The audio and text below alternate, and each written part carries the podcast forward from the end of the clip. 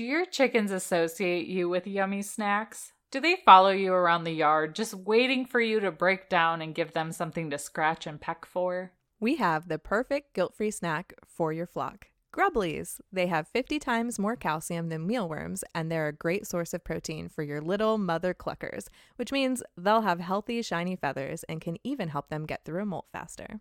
So say goodbye to throwing your chicken mounds of made in China mealworms and say hello to a happier, healthier flock with Grubbly Farms Grubblies, the official chicken snack of the Drink and Farm podcast. So go to grubblyfarms.com and use code FARM15 to get 15% off your first order.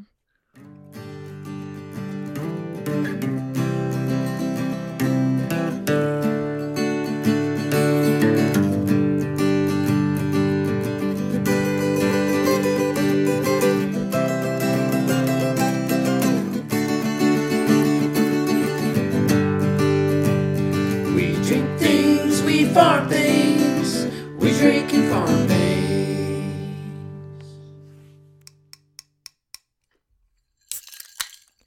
Oh, hey, Sam.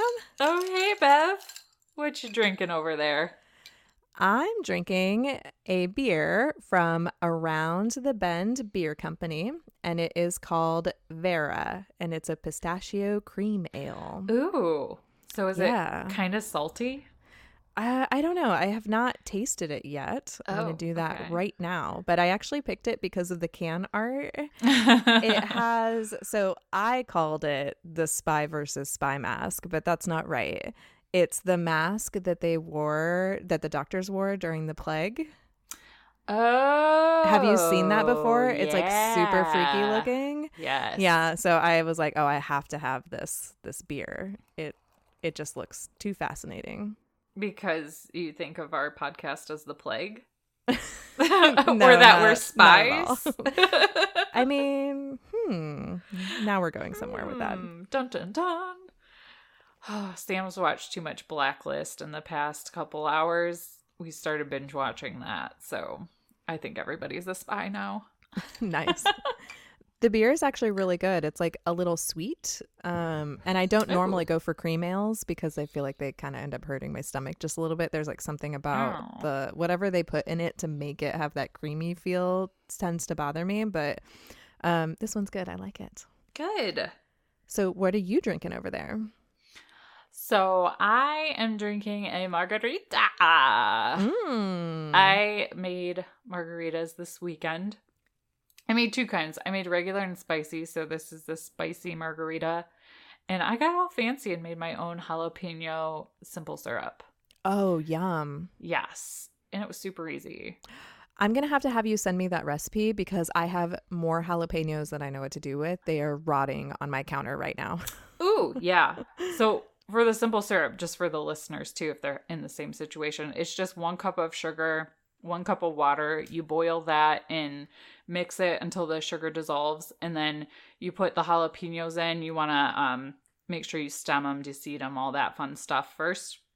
And then you put them in and do like a low boil for 10 minutes. And then you take them off the heat and you steep it for either like 10, 20, or 30 minutes. Depends on how spicy you want the simple syrup to be.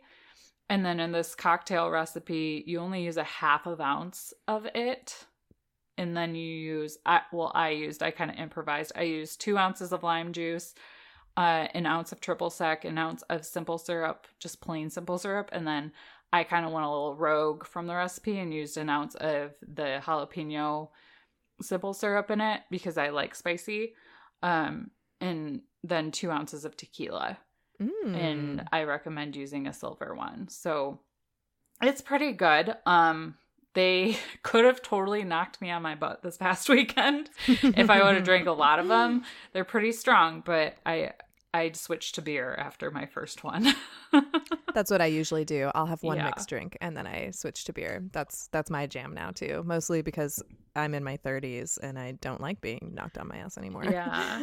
Liquor before beer, you're in the clear. So margarita Oh. before beer, no sickerita. but yeah, I just wanted to finish it up. So I decided to drink the rest of it today. We don't normally do contact cocktails on the podcast. So I hope you all learned something new about the simple syrup thing. Or maybe you're like, Sam, that's so simple. I mean, I learned something new. Well, good. And welcome to We Drink and We Farm Things. Yes, that's Bev over there. And that's Sam over there. And this is a farm comedy podcast that is an adult happy hour for your ears. We drink adult beverages, talk about the ups and downs of farming things, and give zero clucks about not having the perfect farm life. We want to create a community for farmers, whether you have a hobby sized farm or a huge farm, to come and listen and feel like you're not so alone in this farm thing. We keep it real with you and find humor in the mistakes we make, new knowledge we gain, and sometimes we go off on tangents that are non farming related. And speaking of those tangents, we definitely had one of those at the beginning of this episode, and that was cut and will go up on our Patreon. And the episode outtakes are exclusively for our Patreon peeps. So you can check that out by going to patreon.com slash drinkinfarm. Yeah, and our fall gifts are coming to the Patreon peeps this month. So thank you guys. We had so many new Patreons this month. It completely blew me away. Me too. I just wanted to say thank you. And you'll be getting all your gifties in just a couple of weeks, a few weeks. I don't know when they're really going to arrive, but as soon as they do, we'll get them packaged up and out. Yes. And Bev was explaining me too about uh, two very important changes to our Patreon that you should be ab- aware of. Uh, so, Bev, would you like to take it away and explain those to the people? Oh, yes. So the first change is when you join our Patreon now, it will charge you up front for joining because you get access to all of the cool stuff that's on our Patreon page right away. They will charge you on the day that you join, and then they'll charge you for your next month on the first. Um, it used to be that it didn't charge you until the first, but they had a change like back in their back end and gave that as an option. And since there's uh, since all the content is available to you the day you you join, we thought that that Mhm. was the smart way to have it set up. So, like, don't join on the 29th. Yeah, and then peace out.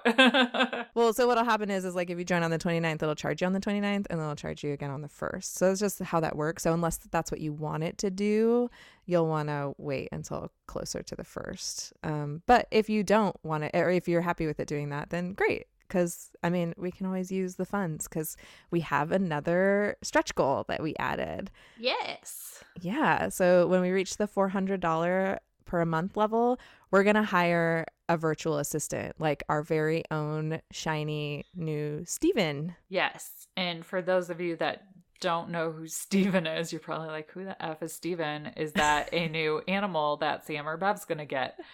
Uh, while that is very hilarious to my brain, no. So Steven is uh works with the My Favorite Murder podcast, and he's their producer extraordinaire dude.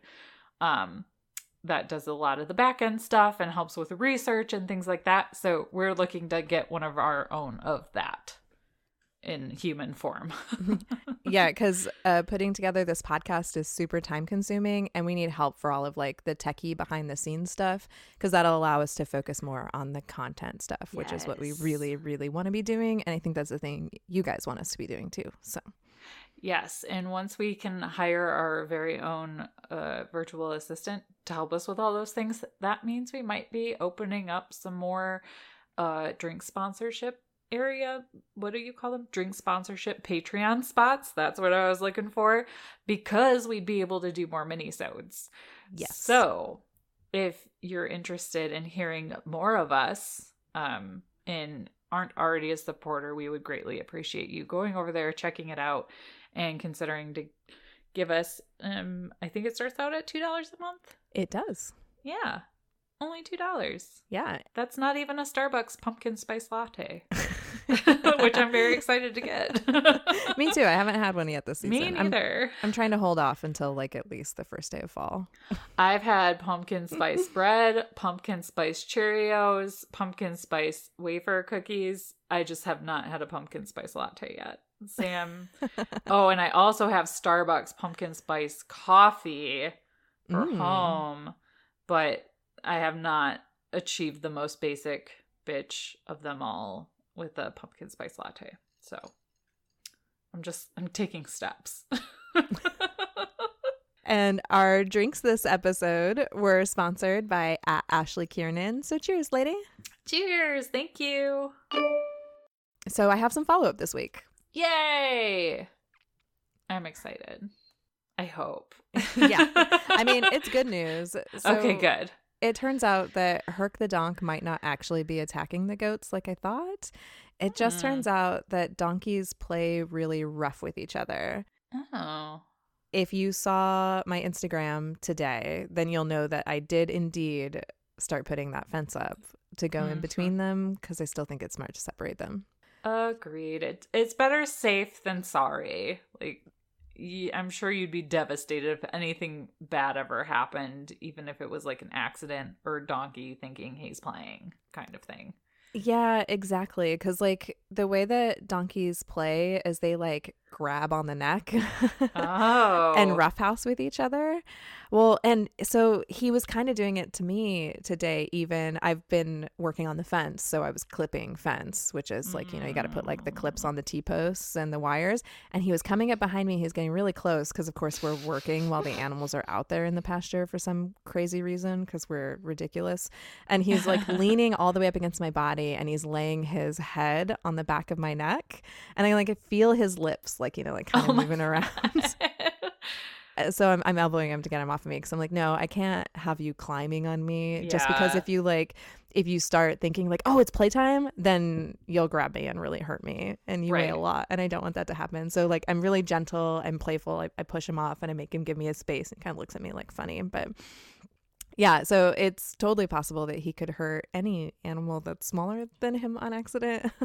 so uh, he's going to be moving into his own pasture. Uh, and also, it turns out that bored donkeys tend to like play rougher. oh.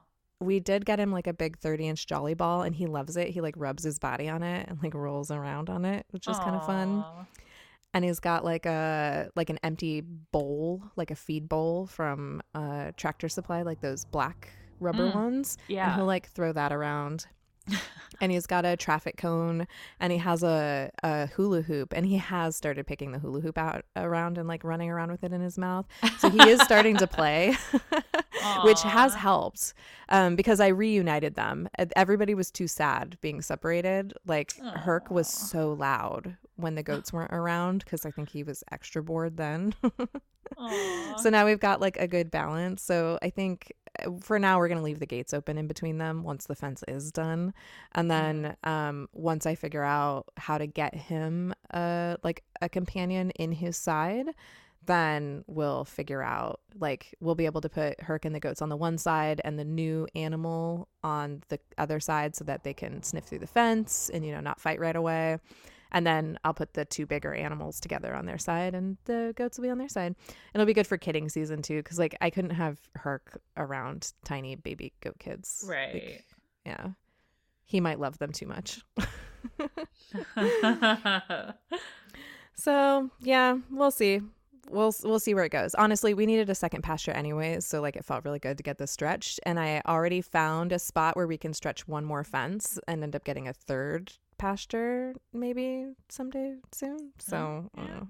I don't know. It wasn't as bad as I thought it was going to be, but you know, I was not planning on stretching fence this year. So yes. No, I know. And it was kind of funny when that time came. Because I knew you just didn't want to this year. Well, and you know, I think sometimes you just like you got to do what you got to do when Mhm. it comes up, Mhm. and you just never know how things are going to go. So I don't think that there's anything different or better we necessarily could have done from the beginning. Like Yeah. we're just we're kind of winging it and getting better and learning more all the time. Yes. So is everyone else. Mm. good company. We're all in good company. yes, we are.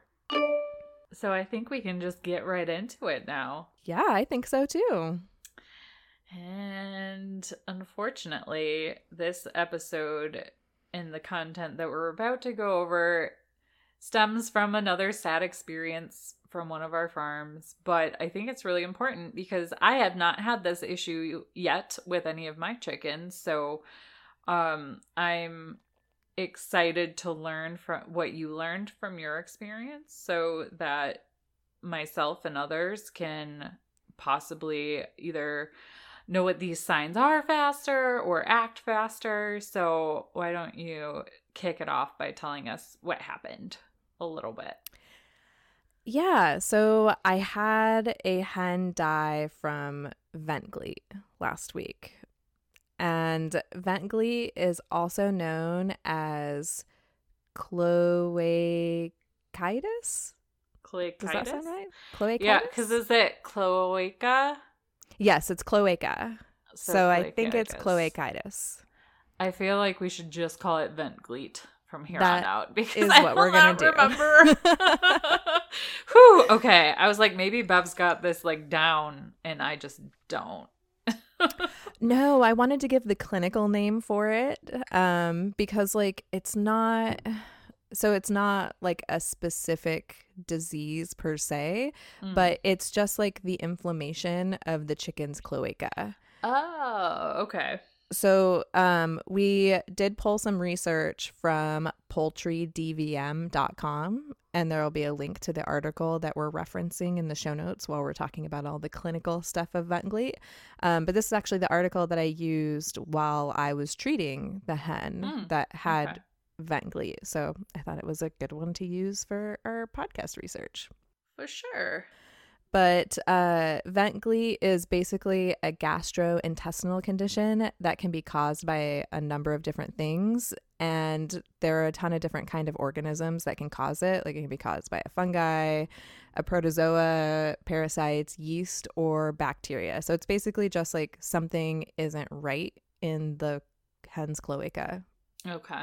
Long story short, and it could be anything. Fun.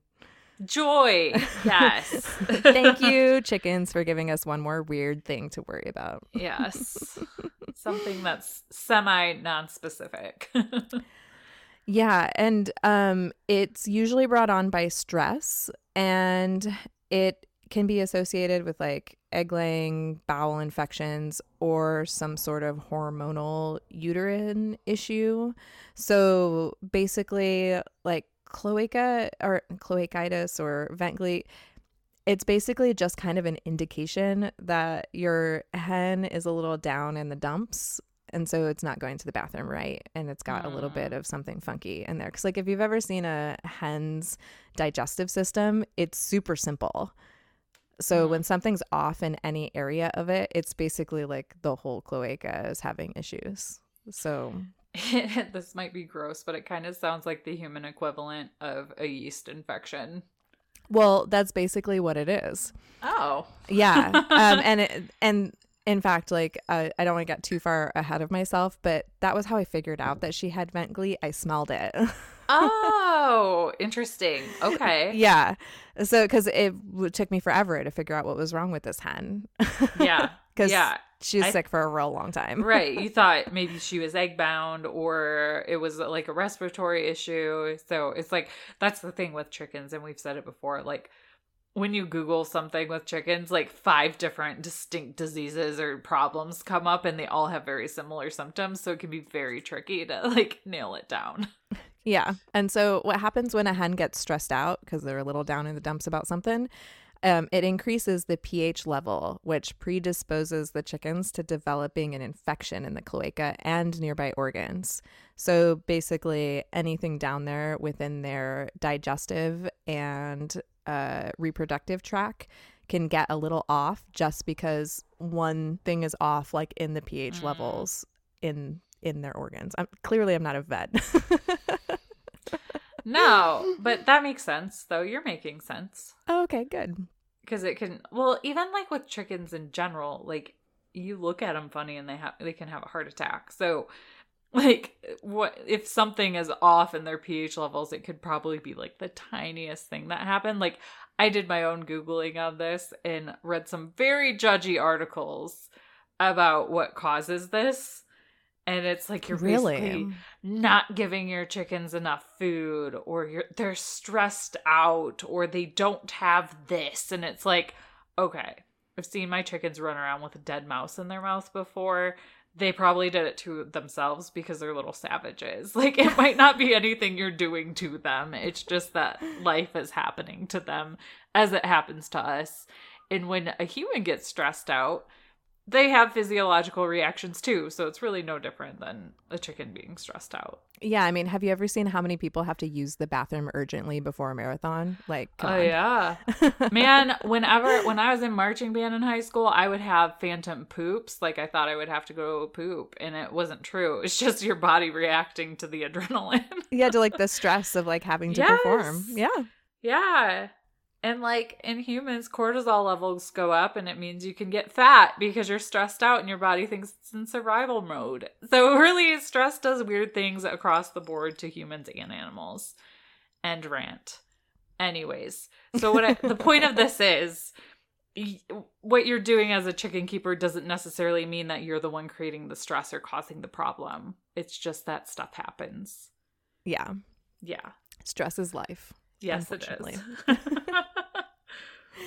So early signs of vent gleet is um, or includes pasting of the feathers near the vent. So that's why I always like to try to do like a little check on the hmm. chicken's rear ends. Like when they're running by, I'll just kind of cock my head and look really quick because healthy chickens usually have really fluffy feathers in the back. Mm-hmm. And chickens that are suffering from vent gleet can have them all like kind of pasted together, or they could be missing a ton of them because like they get pasted together and then their friends are very helpful and pull them out for them. They have so like nice. bald bottoms with broken feathers and like poop sticking to them. That's Mhm. usually your first sign that like something is just a little off because when something's off, their bathrooms are always off. It's just the way chickens work. yeah. Um, you'll also might feel like a soft, kind of bloated abdomen. So it'll kind of feel like a little bit of water belly down there. Mhm. And they'll have kind of a sudden dull appearance. So in the article, it mentions a dull appearance of the feathers. But what I recognized in my hen was that her comb drooped. So she usually had a bright red comb that stuck straight up. It was still red, but it had fallen over to one side. That's interesting. Isn't it? Yeah, I think it's just because the blood flow, like the blood flow must have been going to Ah. where the issue was, so it wasn't concentrated on standing the comb up, which is kind of interesting. Yeah. Yeah. They'll also have a decrease in egg production, which can be really hard to track if you've got a lot of chickens. Mm-hmm. Um, and there will be excess gas in their bodies. And um, so, fun way to check to see if your chicken has excess gas, put it in the bath. Because if there's a lot of gas in their stomachs, they float. Oh my gosh. and I've tested that theory, so I know that. Oh my gosh. How strange. right? Yeah. Uh, and they'll also have loose, watery droppings, which, you know, stick to the feathers. Mm-hmm. And usually, if uh, they're just having the early signs of vent gleet, you can figure out or you can kind of rebalance the pH in them by giving them a little bit of vinegar inside their water, which is a little trickier to do in the summertime because they tend to not drink the vinegar water when it's hot. Yeah. Um, so like electrolytes and stuff would probably be helpful. Um, and try to figure out what's stressing them out and take away the stressor. Like you might have a bully in your, you know, in your flock, or Mhm. maybe they did run out of food and you just didn't notice. Like that happens to us sometimes. Or their waterer got knocked over, or something got in their waterer and you didn't notice it. You know, just kind of poke around and see if you can figure out what's causing the stressor. Um, and if they have advanced uh, vent gleet, you'll notice that the droppings are really slimy and they tend to be kind of blood tinged. So they'll be like an orange or a rusty red color. There will be the foulest odor that you may have ever smelled in your whole life. It's very sweet and yeasty, but it sort of has like a death lingering on it as well. It's a very, it's hard to Mm. describe, but once you've smelled it, you'll recognize it for forever. My boots smelled like it for a week. Fun fact. Ooh, so it's like ingrained in your brain then. Yes, I was swearing that I was smelling it everywhere for a little while. It was Oh, really bad. Oh no. and their abdomen will be really hard, so it'll feel like an egg bound hen. but it's not egg bound. It's just that their abdomen has gotten rigid for some reason. And I'm not Oh. really sure what causes that, but that's a sign of it. That's tricky though, because you don't expect, you know, it's hard to pare down the diagnoses when they kind of act like the other things you're thinking of. Because when I honestly, when you were telling me about this and as I was reading through the notes for today's recording, I was like, wow, this sounds a lot like egg peritinosis, which I dealt with like a year ago. Mm-hmm. So it's crazy how similar all of these are. It's just mind boggling. Well, and I think one of the reasons why chickens have so many similar symptoms is because their systems are so like technically simple. that makes sense. So they don't have very many options for things going wrong. like, Mm. You know, like something's wrong, so all of the systems sort of fail in what's the word I'm looking for? Like all together. yeah. No, that that makes a lot of sense. They also don't have as many orifices for things to come out of. So it's uh, like hens don't usually like vomit when they're sick. Right. So all of the bad stuff comes out the back end. makes sense. um, and they also will technically will typically not eat, so there'll be a loss of appetite. They won't drink a lot of water either. There will be inflammation or red swelling around the vent area, and they'll also strain to defecate. They'll have trouble actually going to the bathroom, and that's partially why they stay so filled with gas, is they like can't get their vent open to relieve it. Oh wow. Yeah. Some ways to treat vent gl- gleet is, you know, to find the stressor and take it away, which, you know, might require you to put them in your little chicken urgent care that you've got set up somewhere, like a dog crate in a laundry room or in your barn or something like that. Um, give them a bath. We obviously recommend using Messy Mildred to wash your chickens, but you can use whatever you've got if you don't have that. And you want to make sure that you remove all the poop off of the feathers and the vent opening. And you can use an oral syringe filled with a saline solution to gently rinse out and massage the inside of the cloaca. Don't go like all crazy and like squirt really hard because their system's are really simple. So you're to end up really hurting them like that. But use like a gentle stream and you can kind of rinse the stuff out.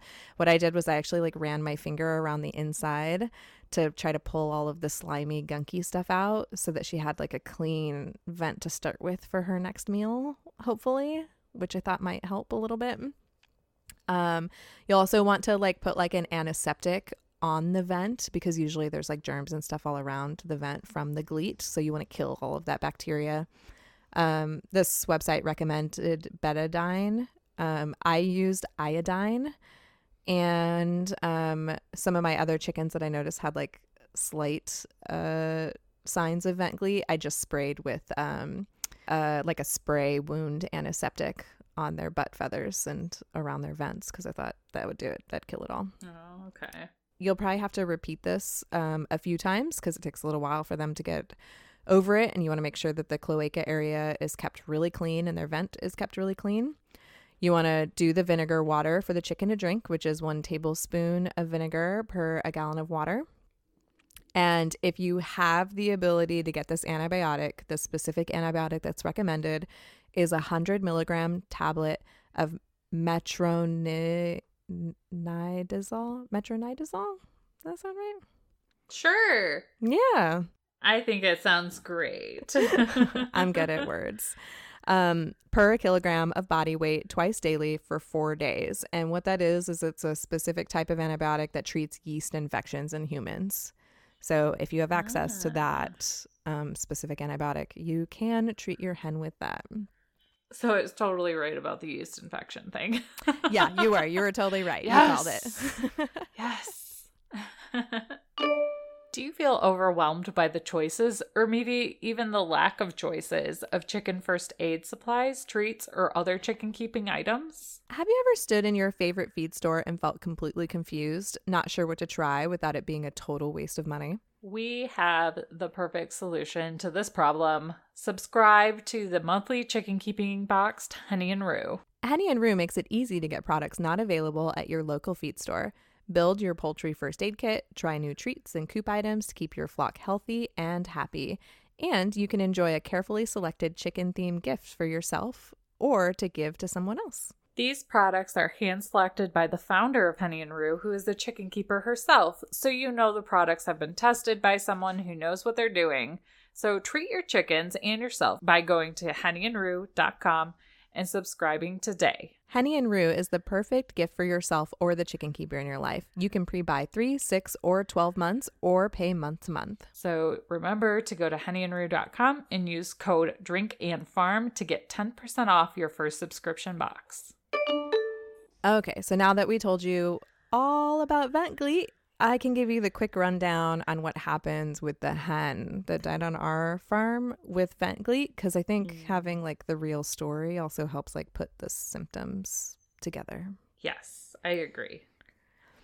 So this specific hen was sick for weeks and the only sign that there was anything wrong with her was that her rear end and feathers were like all poop crusted and stuck together and her comb had flopped over, which I already told you guys a little bit earlier. So as soon as I noticed that, I gave her a spa day and cleaned everything all out, washed her bottom really good, and let her soak for just a little bit. And she was active, eating and drinking. So I put her back with her flock because I hate having to keep hens in the chicken ER because Mhm. a it's a chicken all by itself that you've got to like keep an eye on and take really good care of and it's hard because they're separate Right. but also reintroducing them to the flock can be a really big pain too so i personally only separate like if i really have to Mhm. um she was gurgling a tad so i thought maybe she had a little bit of fluid in her lungs from all the like hot and humid weather that we've had around here so i gave her some electrolytes and herb tincture from moonlight mile herbs and i'm sorry i should have looked up exactly which one it was but it's their emergency um, herb tincture that they have for like it's just like an overall all sickness tincture i keep some of that on hand and i also just made a note to myself to keep an eye on her uh, and I learned later, after she died, of course, that gurgling is a sign of vent gleet. Oh, okay. So gurgling is not just for respiratory things. And I think it's just because their systems are all so close together. So Mm, when something's gurgling, it could be coming from anywhere. yeah, that makes sense. right? So, like I said, she was sick for weeks and she was pretty much the same, except the gurgling was kind of going away. So I thought she was getting better. And then suddenly one day she stopped roosting. She was just like sitting on the floor of the coop with her feathers all puffed up, with her eyes, like, you know, like half closed next to the door at night, and which is never a good sign because, you know, chickens hide illness like for forever. Mm-hmm. So I went ahead and separated her at that point, set up my chicken ER, gave her another bath, gave her more herbs, electrolytes, lots of rest. I gave her scrambled eggs. She was eating pretty vigorously. So I was like, oh, she's going to come around from this. She just, she must have been too weak to hop up on the roost. So a little rest, a little extra food, and a little extra treats. She's going to be totally fine. But then a couple days later, she just totally stopped eating. So I started checking her out some more and I'm like, well, what else could this be? You know, I've bathed her a bunch. I've been giving her the tinctures. I've been checking her over, like, what is this? And I palpitate her ab- abdomen. And that's when I realized it's like hard as a rock. And I'm like, is that right? Are they supposed to be that hard? So it's like midnight. and I'm out in the coop palpitating all the other chickens, which they didn't like very much, by the way. no, I'm sure they did not. and I'm like, no, it's supposed to be kind of soft. Like it's not um I wish I could describe it well.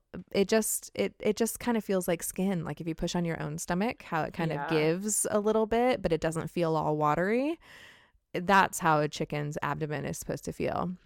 So I'm like something okay. is definitely not right. This is hard as a rock. so I'm like, I have got to check for an egg. I'm like, she's egg bound. That's what her problem is. So I gloved up. My 14 year old was with me and helping me. He's been very helpful. Good. And uh, I gave her a soak in an Epsom salt bath. Like I was looking up what to do. And so I soaked her really well. I was patting her. I was trying to get her to relax. Nothing came out. So I was like, well, now I've got to investigate it. I gloved up. I checked her vent. And oh, yeah. Well, when I gave her a bath this time, she was floating. And I thought, that's weird. why, Oh, why, why can't I get her to sink in the bathtub? this is not right.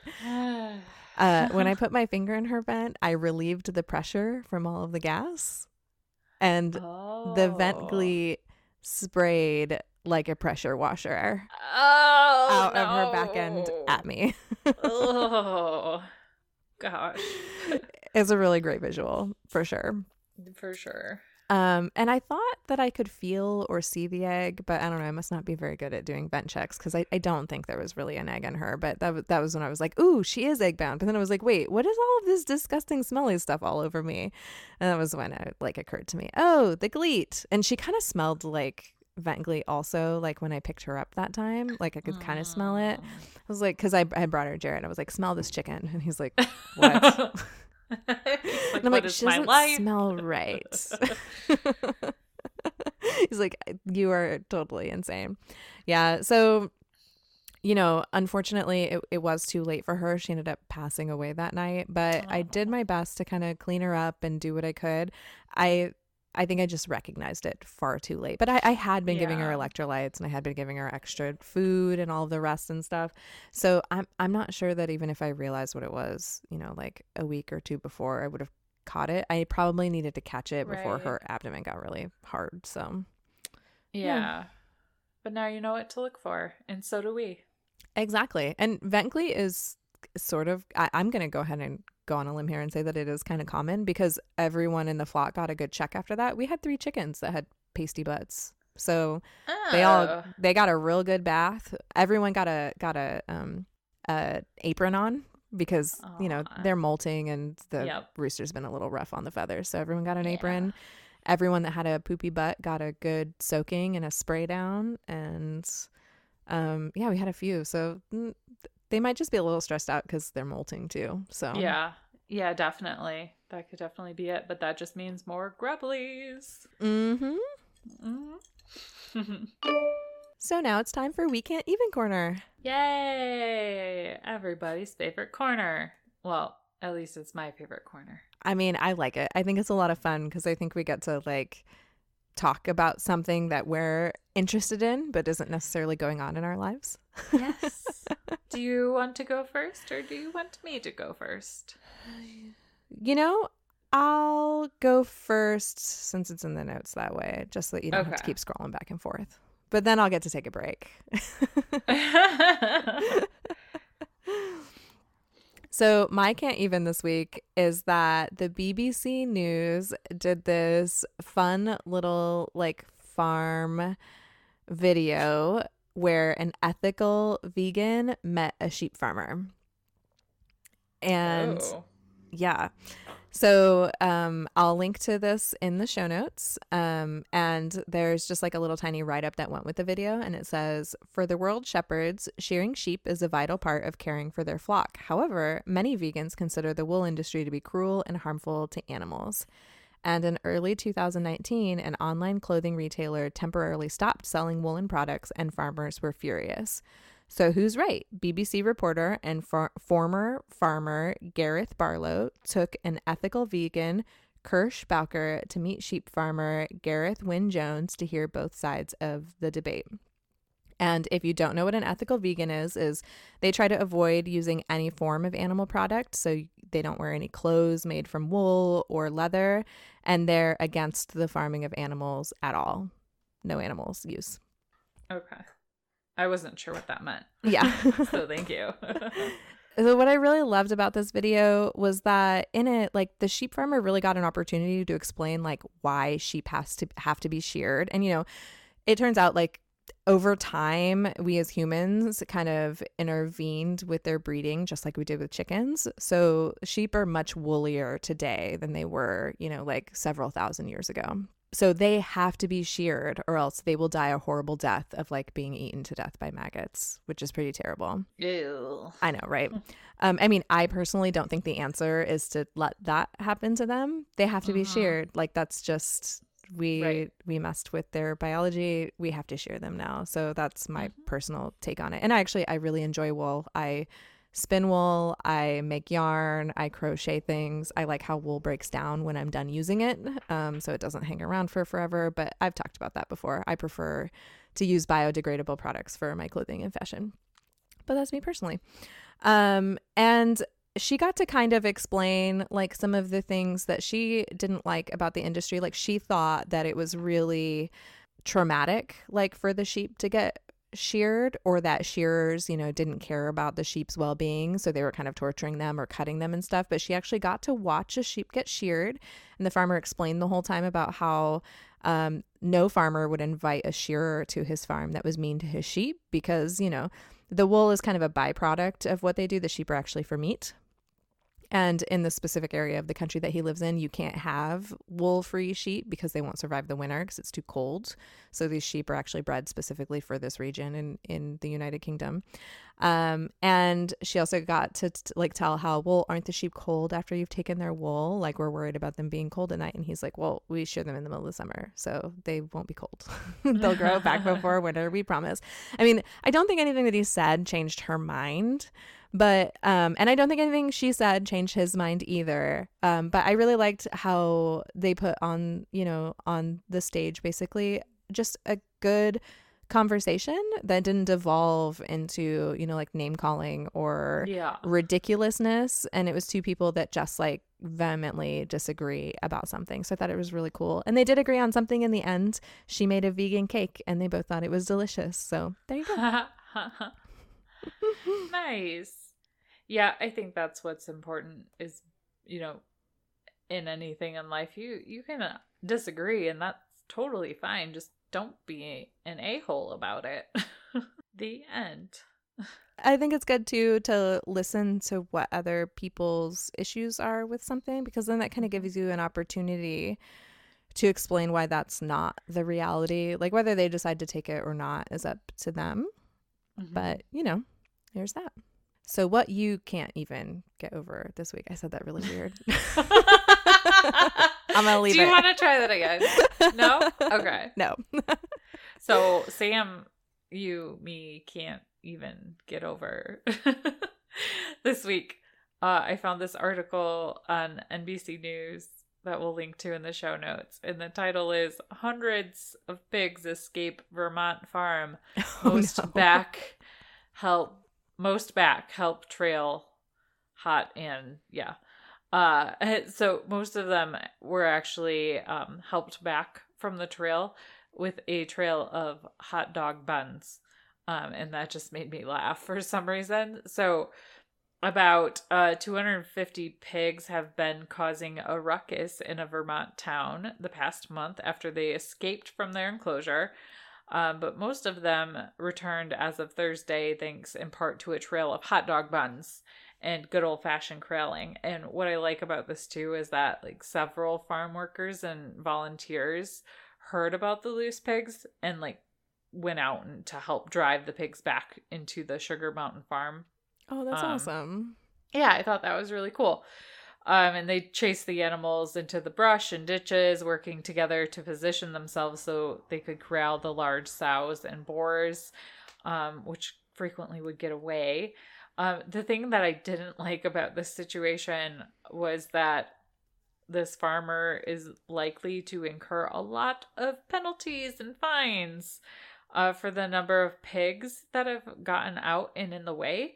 Um, and as of last Thursday, the town tallied an estimated $81,955 of fines that this farmer's incurred Oh my uh, gosh. or incurred because um yeah some lady said she spotted like 16 pigs in town Mm. um that were in the way and it's obviously a pub- public hazard and this isn't the first time the pigs have gotten loose so it's kind of like i feel bad for the farmer because you know he had uh like 50 adult pigs and 200 piglets escape and it was actually because he believes the fence was um, damaged by vandalism oh. at the beginning of August. Um, he thinks it was the work of a former employee. He said he reported it to the police.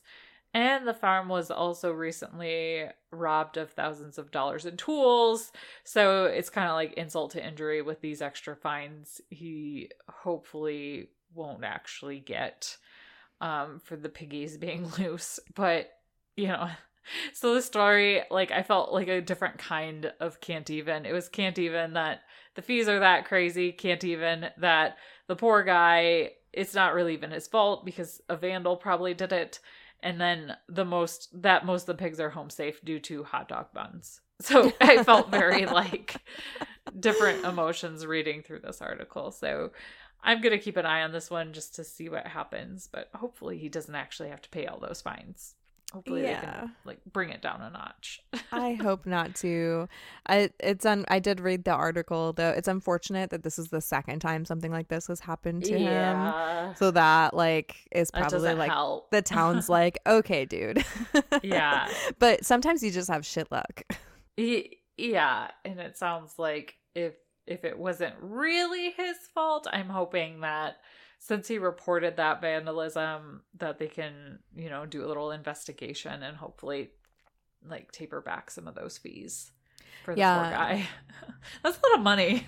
if they discover like, oh yes, it was actually vandalism, then he should be like the victim of a crime. And I think that when I mean, I might be wrong about this. When you're the victim of a crime though, I feel like some of the costs associated like with being the victim of that crime don't get charged. You know what I mean? Like Yeah. I don't know. I don't know how that works though. Depends on how greedy people are, I think. Yeah. Is my guess. But yeah. So that was my can't even for this week. I loved it. Hot dog buns. Hot dog buns. That is the key if Hamlet ever gets loose. Hot dog buns. I mean, I should stock up. I'm pretty sure all of my animals around here would eat hot dog buns. Yeah, definitely the chickens yeah. would be in on that. The goats might turn their noses up. Uh, they can be picky little bastards. They can be. So we don't have a regular farm story this week, but if you've got one for us, send it on over. Yes. Email those to us at drinkandfarm at gmail.com or you can send them to us on Instagram or Facebook. We're not really picky. We're not, and we'll read it. Yes. So, since we don't have a regular farm story this week, we're going to kind of talk about how we individually deal with death on the farm, sort of briefly, just because I've kind of had a lot of it lately. Yes, you have. So, I thought I should share kind of how I have developed a system to get through it because I'm like a systems and processes kind of person. I mean, I'm an accountant, so I mm-hmm. guess that makes sense. yes, it does. And so I'm hoping that maybe the system will help somebody else if they're kind of dealing with a lot. Um, because you know, farm life just goes through the seasons. So, hmm um, so whenever an animal dies on my farm, the first thing that we always do is we bury the animal. Um, now we actually did something different with this chicken, and we'll get to talk about it in a later episode. But we actually composted this chicken, so Oh, okay. we're gonna see how this goes though before I talk about it on the podcast because it could go horribly wrong. It hasn't yet though, so knock on wood.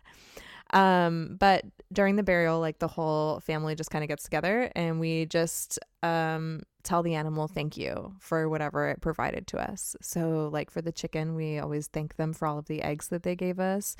Um, for the goats, you know, we thanked them for their friendship and companionship and all of the fun that they brought to the farm and whatnot. Um, just because it gives us like, I don't know, when I'm grateful, I, I don't have as much room for grief, I feel like. Mm. Mhm. So that kind of helps me a little bit. And then I always clean up right away. I don't like to leave it for a long time because whenever an animal dies on your farm, it's never clean. Like there's always something that has to be cleaned up, whether it's, you know, like a sink where you performed a procedure, all of your medical supplies are kind of out and strewn about. There's piles of stuff places or a barn, a stall or a crate or something. Something has to be cleaned. Because being ready for when the next animal gets sick kind of helps tamp down my worry like I know that it's not something looming over my head that needs to get done. And then I always reorganize the first aid supplies because I'm always in a rush when I'm treating the animal. So stuff gets disheveled and sort of spread everywhere. And also, when I'm reorganizing all of the medical supplies, it gives me the opportunity to kind of touch everything that we have so I can remember that we have it. Because I cannot tell you how many times I've treated an animal and forgot that I had something better to use. Mm. But when I Mhm. touch these things over and over again, it helps kind of remind me that I have them. So hopefully I can recall that I have it in an emergency. and then also I can figure out if I need to restock all the supplies because like I'll think about was there something missing while I was treating them that would have been helpful? Like if there was, I'll go pick it up and I'll go buy it. If something, you know, we ran out of something, we go get it because there's something to be said about retail therapy, right? Mm-hmm. Oh yeah, it's dangerous. I mean, even if it's just medical supplies you're buying, I don't know. I I like to go shopping. And then I always check the flock or the herd to make sure that they don't have something similar. Like in this case, we had vent gleet. So every single chicken got picked up and looked at. And if they had early signs of it, they got treated. If they didn't, you know, we, we put the hen saddles on them anyways, because, you know, we've got a lot of feathers missing right now. Um, but otherwise, yeah, it gives us the opportunity to kind of see if anybody else is sick. Because if we catch things early, we're more successful in treating them usually that's just kind of the way it goes. You can get over things yourself personally if you start treating yourself early when you realize you're coming down with something. So, same thing with animals.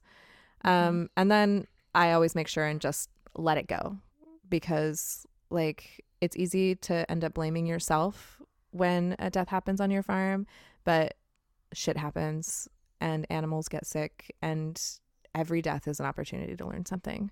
So I try to remind myself of that. And I do always give myself time to cry too, because I think that getting the grief out helps you move on from it faster than like tamping it down and trying to pretend like it didn't happen. So mm. that's that's my ritual. And Sam's ritual is, has been throw the chicken into the burn barrel, walk away, and start doing something else. So, uh, which isn't normally like I wouldn't say is necessarily the healthiest approach, but I think it's important to point out that everybody deals with death differently.